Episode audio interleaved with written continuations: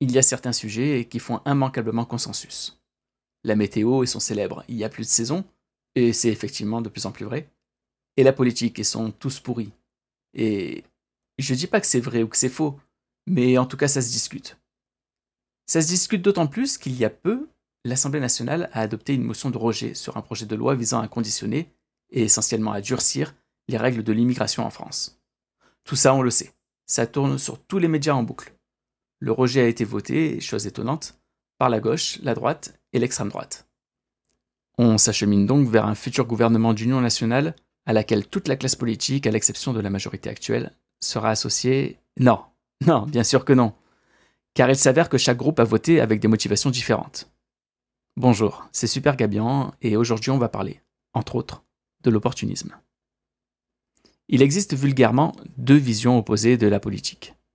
Selon la première, la naïve pour les uns, l'altruiste pour les autres, on s'engage en politique pour défendre une vision, des opinions, un peuple, selon ce qu'on croit être juste. Selon la seconde, la politique est avant tout un choix de carrière, de positionnement social. En bref, une ambition. Et ces deux visions peuvent sans doute être vraies en même temps, mais à différents degrés selon chacun.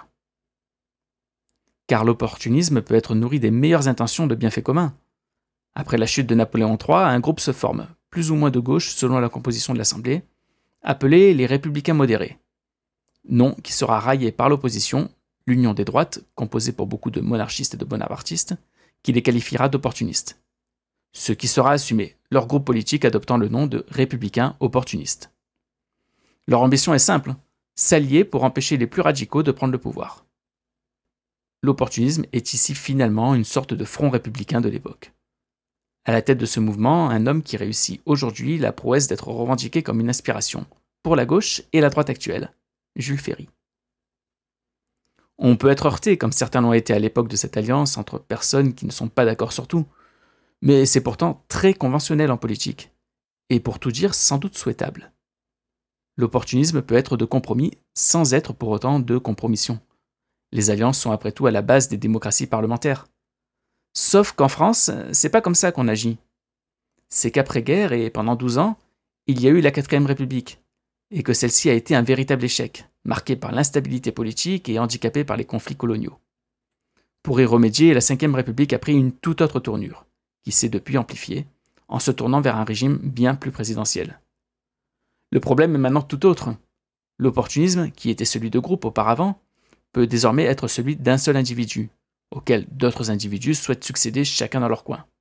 L'opportunisme est désormais un individualisme. Et c'est finalement logique, et dans l'air du temps, car le capitalisme met l'accent sur l'individu, d'une bonne ou d'une mauvaise manière selon l'avis de chacun, c'est pas le sujet. Mais il est ainsi normal d'être individualiste, mais pas toujours souhaitable.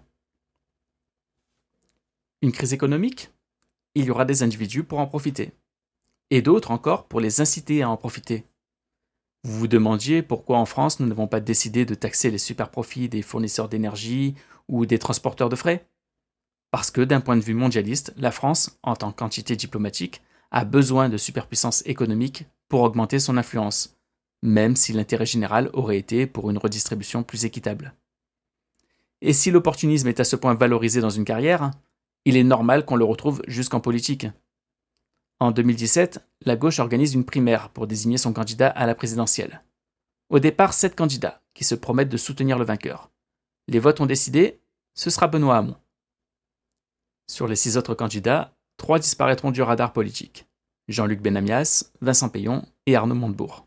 Les trois autres se rallieront à Emmanuel Macron.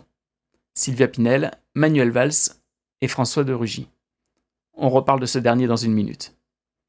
Le candidat de la gauche fait une bonne entrée dans les sondages de la présidentielle avec 17% d'intention de voix, malgré la fin de mandat impopulaire de François Hollande. Mais sa campagne chaotique, marquée par les nombreuses défections de son camp pour l'anniversaire Macron, entraîne le départ de ses sympathisants, qui eux-mêmes font preuve d'opportunisme, en se tournant vers l'autre candidat de gauche, Jean-Luc Mélenchon, jusqu'à ce que les courbes des deux candidats se croisent à un mois d'élection. Revenons sur François de Rugy. Lors de la primaire, celui-ci se présentait comme le candidat le plus écologiste, plaidant pour un recours massif aux énergies renouvelables, mais aussi une autorisation de la GPA. L'autre candidat le plus proche de ses idées était un certain Benoît Hamon. Pourtant, lui, comme d'autres, ralliera Emmanuel Macron qui s'oppose à la GPA et parie davantage sur l'énergie nucléaire. Opportunisme?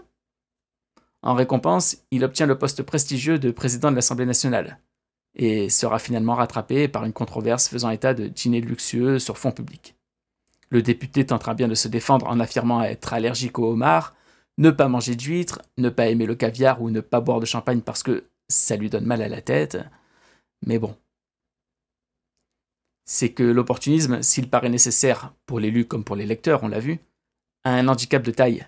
Il est mal vu. Car il y a des opportunismes que l'on fait par nécessité, sans s'en réjouir, mais il y a aussi l'opportunisme qui a tout de la mauvaise foi. Et si d'un point de vue extérieur, on peut penser que la droite d'Eric Ciotti essaie de nous faire prendre des vessies pour des lanternes en nous affirmant qu'elle ne veut pas de cette loi immigration, de mon côté, je les pense sincères.